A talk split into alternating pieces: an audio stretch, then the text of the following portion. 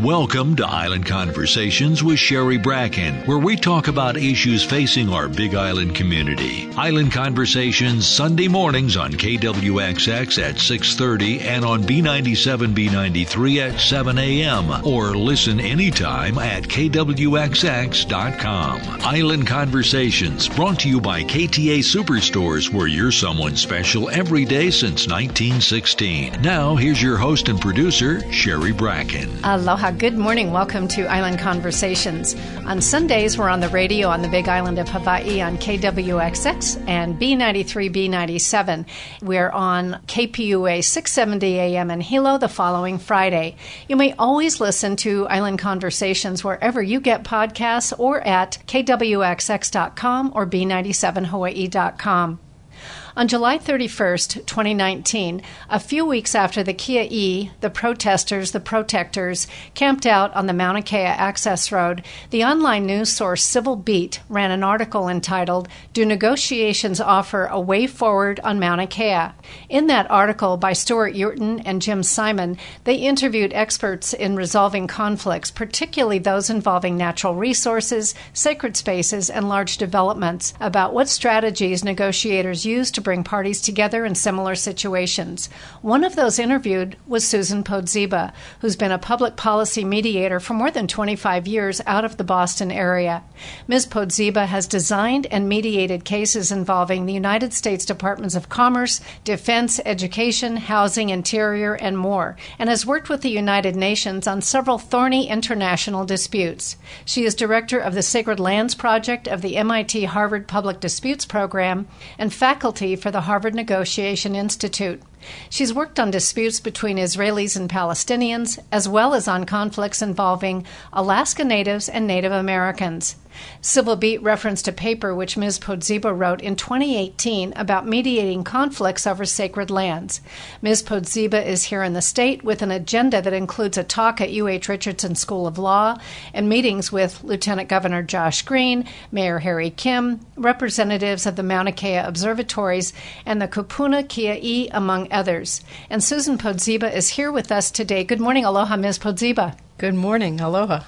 Thank you so much for making time in your busy schedule, obviously, to come talk with us. You've obviously been involved with mediating conflicts over sacred lands for a very long time. What drew you to this particular area of mediation? One of the issues that drew me to mediation in the first place was the Israeli Palestinian conflict. And as I've watched peace processes come and go for decades, I thought very much about why things kept going with no result. And in complex mediation, it's very typical to start with easier issues, try to resolve easier issues, and work your way up to the difficult issues, all the while gaining momentum towards dealing with those difficult issues. And I realized on the situation of Jerusalem there will never be enough momentum on the easier issues in order to settle Jerusalem. So I thought, here we have to turn negotiation theory on its head and start with the toughest issue, with the idea that if we could get some agreements around the tangible issues related to Jerusalem, which are so difficult because they're ensconced in intangible issues, then we may be able to solve the conflict. Uh, and so I started thinking about what would it mean to mediate sacred land disputes. And sacred land is interesting to me because it's tangible and intangible at the same time. And most books that have been written about sacred land disputes suggest that there's no way to resolve them because you can't use the typical strategies of negotiation. You can't divide them. You can't compensate for them. You can't move them. So it becomes the almost the greatest complexity one can find for mediating public disputes. And you wanted a complex career, apparently. Well, it, I, I've had a complex career, and I think I appreciate the complexity of it. I also appreciate the sense that fights over sacred land are fights over access to the divinity. And what does that mean? Because we wouldn't fight so hard over sacred lands if we didn't think there was something innately special and that specialness is a potential promise for access to the divine. Well, I heard a talk that you gave at the Queen's College at the University of New York, and you did talk about sacred lands. And sacred lands, as you mentioned in that talk, some people consider the entire earth to be sacred, but sacred lands really are in the eye of the beholder. Well, I'm not sure about that. Certainly, sacred lands require a sense of a worldview that enables an understanding of sacred lands. I like to divide the sense of sacred lands into those sacred spaces which are somehow created because of human action. You can construct a house of worship, you can bury ancestors, you can have some major historical event that has religious significance that would cause a place to be considered sacred. But I'm fascinated by the concept of land being innately sacred, which is often related to creation stories.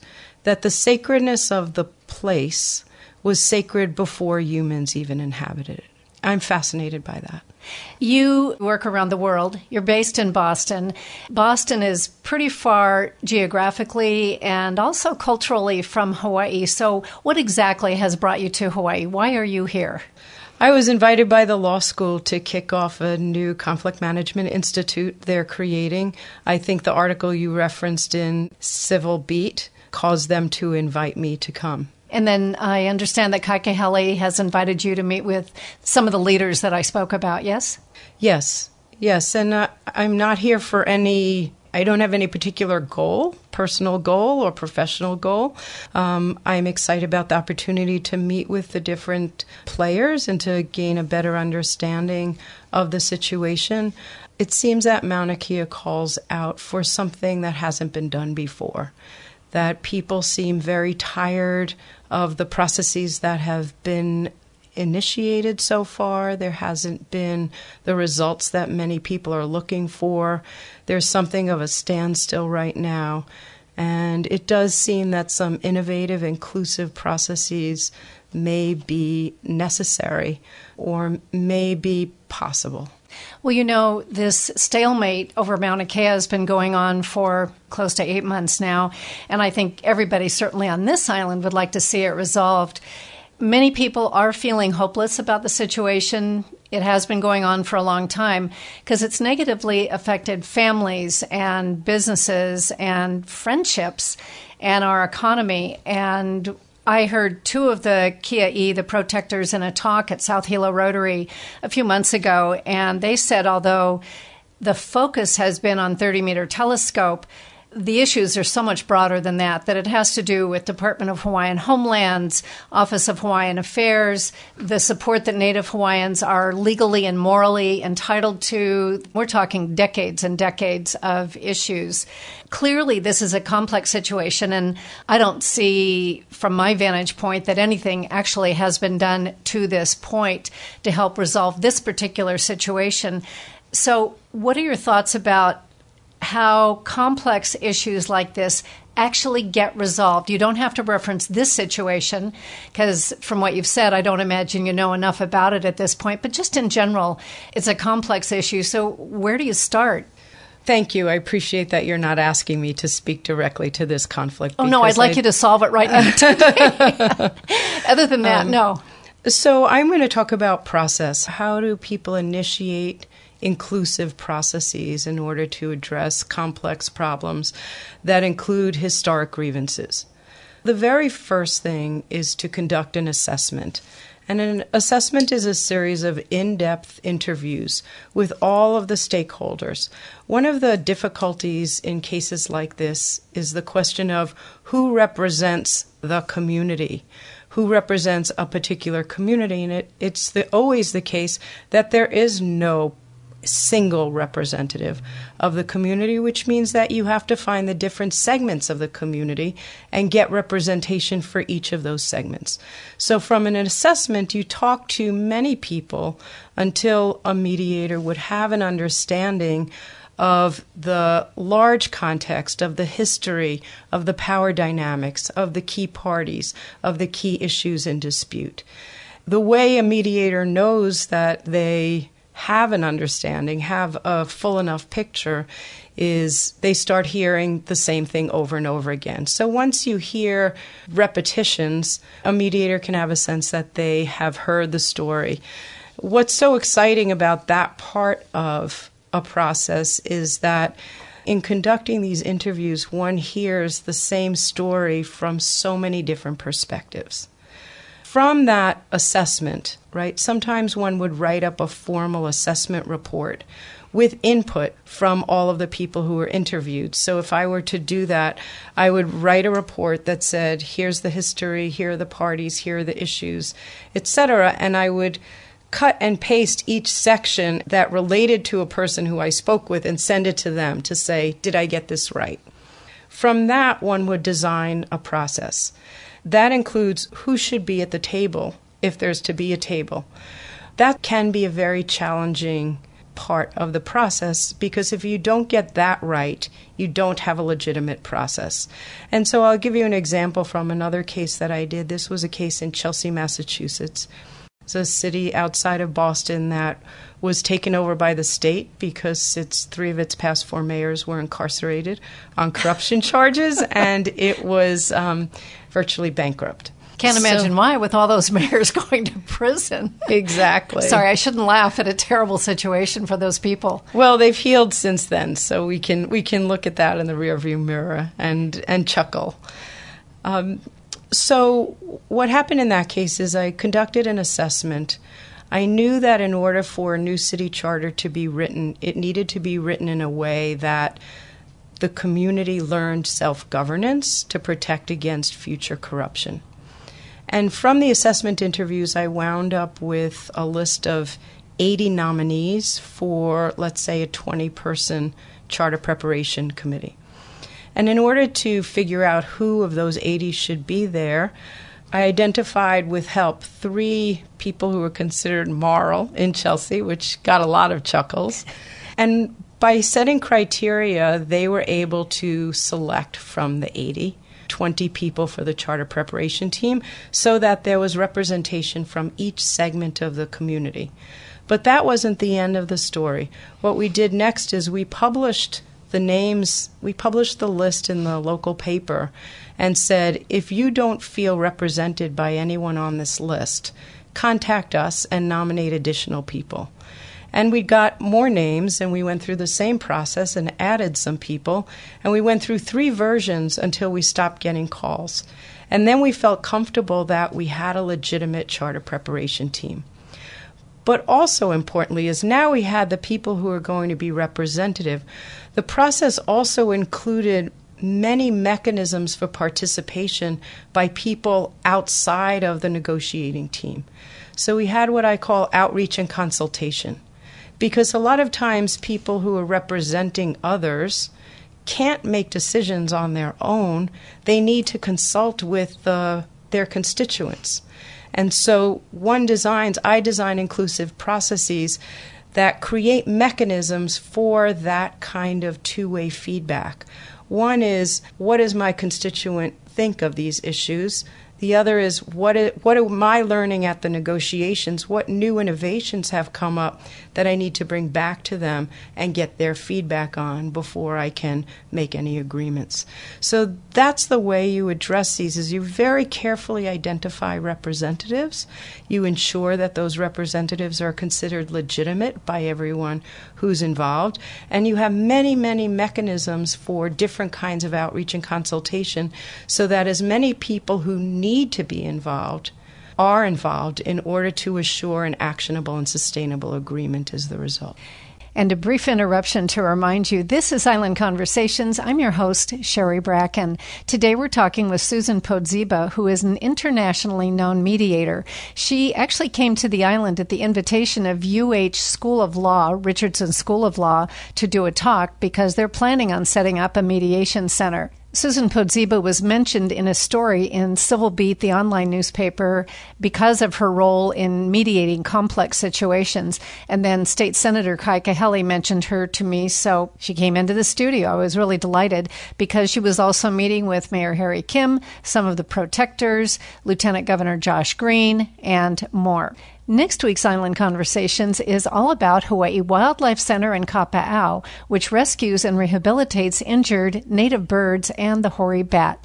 Before we get back to Island Conversations, a word from our sponsor. At KTA, local and fresh means you get the very best Hawaii Island has to offer. The grass fed meats you find at KTA are raised without added hormones or antibiotics. Our seafood department is stocked with sustainable choices caught in local waters by local fishermen. KTA carries the largest selection of Hawaii Island homegrown produce. Our mountain apple brand is all local so you know it's fresh and delicious. Local and fresh always tastes best at KTA. When you talk about the right people, that's clearly going to be an issue. It is an issue that we're facing. I mentioned that I went to hear two of the Kia'i, the protectors, talk at South Hilo Rotary, and that was Kamaka Gunderson and Leilani Ka'apuni when they were asked the question of if there were to be negotiations who would likely be the people from the protector side, and they literally looked at each other and said, We don't really know. There's so many different groups. This even came up. I interviewed Hawaii County Mayor Harry Kim on December 2nd. He had said at that time that he had agreement from three of the protectors that should there be high winds and storms, they would vacate upon his saying it was time to go because he's very big into civil defense. Not more than 10 days later, we had some huge wins, and a couple of the people up there said, I didn't agree to that and I'm not going. Even just that small example, it just highlighted that there is going to be an issue in figuring out who the right people are. And since these issues that we're facing on this island go back decades, maybe even a century, it's going to be a challenge. But I'm it sounds sure. like there is a process that a skilled mediator would be able to use to help resolve those issues about who. I'm sure it would be a huge challenge. It's not unusual when that kind of challenge exists for government officials to just say, there's no way we can do this. There's no way to identify who legitimately can represent the community. I would suggest that's a lost opportunity because there are ways of figuring out who. It just requires process innovation. The processes that I design are meant to reflect the unique characteristics of every situation. So I don't have a model that I go in with, I have an approach. When I start a case and it's so complex, I think of myself as diving into a Jackson Pollock painting that at first feels like it's chaos and you're getting overwhelmed by the motion of it, but that you carefully tease out each question that must be answered before you can productively bring people together. One of those critical issues is representation. If any individual or any group has said, we refuse to negotiate, how do you deal with that? How do you actually get the parties to the table? Again, that usually has specifics attached to it. I remember I once did a case about wastewater treatment. There were four wastewater treatment plants being built in a small area on a particular river, and the environmentalists said they weren't willing to come to the table. So I told them that was okay. But I continued to talk to the other parties. I never actually brought people together, I just talked to parties individually. And in that instance, I knew that they didn't want to come to the table, and so I don't pressure people to do something they don't want to do. But I also knew they had very great respect for one of the town managers. And so, in some ways, I could send messages to the environmentalists through that town manager. And they trusted him so much that when he said, I think this is a good way to resolve this, they were willing to come along with that. That's an unusual situation. Again, I designed to the unique characteristics, and that worked in that situation. What a challenge. Yeah, you have had some complex mediations, complex negotiations. If one were to attempt to mediate our situation here, if the parties could be identified using a process as you've described or some similar process, what would happen after that? What would the next steps be, ideally? You conduct an assessment, you design a process, and then you implement that process. So that would probably have some element of mediated negotiations. It would have outreach and consultation that would be integrated into those negotiations. And if successful, there would be an actionable agreement. I should say one of the other pieces that's important and critical to an assessment is an identification of the scope of issues to be negotiated. Then, what happens at the first meeting, you bring people together, you develop ground rules for how the negotiations are going to be run, essentially so that everybody knows why they're there. There's agreement on process expectations and what would happen if, let's say, somebody left. How would you add a party? What if we find there's a missing party? What are the responsibilities of the representatives, of the mediator? How are you going to work with the media? For example. And then you would start to go through each of the issues. The way it works is really to use an iterative process. So I never try to solve an issue and then move to the next issue and then move to the next issue because all the issues are linked. You start with the issues, there's some sense of how do you sequence the issues so that maybe you start with some of the easier issues, some of the less difficult issues. Certainly, I might choose to sequence a very difficult issue when people aren't fully caffeinated and likely to get very excited over things. But there's a way of sequencing issues and talking about an issue until it becomes repetitive and then tabling that and moving to another issue. And then you, it's kind of like, if it's going well, it's like weaving a basket. You just kind of weave the agreement slowly, slowly until it emerges. And all the time you're writing down where the agreements and concept are, and you're revising those in order to get to something that is um, precise. Negotiations such as you're talking about sound like they take a very long time. Typically, I've done very intense negotiations over a period of three months to develop um, education uh, regulations, for example, testing requirements for the federal government or student loan regulations. I've done those in three months. Um, I've done worker safety standards um, for construction cranes, took 12 months. The Chelsea charter process took nine months. So that's, I think that's a fair range. Oh, I'm sure that people on this island, I mean, people are already very tired, you know, just worn out by what's going on. And I think people do need to understand that whatever resolution comes won't be overnight, it won't be fast because there are a lot of complex issues, and they have spread, as I mentioned, well beyond this island. You're meeting with a number of different people, but I noticed that Governor Ige, who is ultimately responsible for this, is not on your list of meetings, and I'm curious why. I really don't know. Okay, just curious about that. Do you think that a person such as yourself, and no, I don't know what your end goal is. I don't know. I'm guessing this is of interest to you, but I don't know if your end goal really is that you might actually be involved in such a mediation.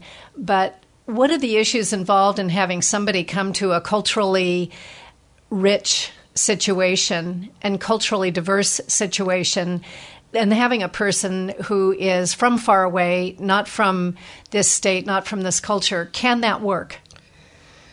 I think that's a good question. I think you need a team. I don't think it's one individual that parachutes in and settles a very complex, decades long conflict. I think it's really about a team approach.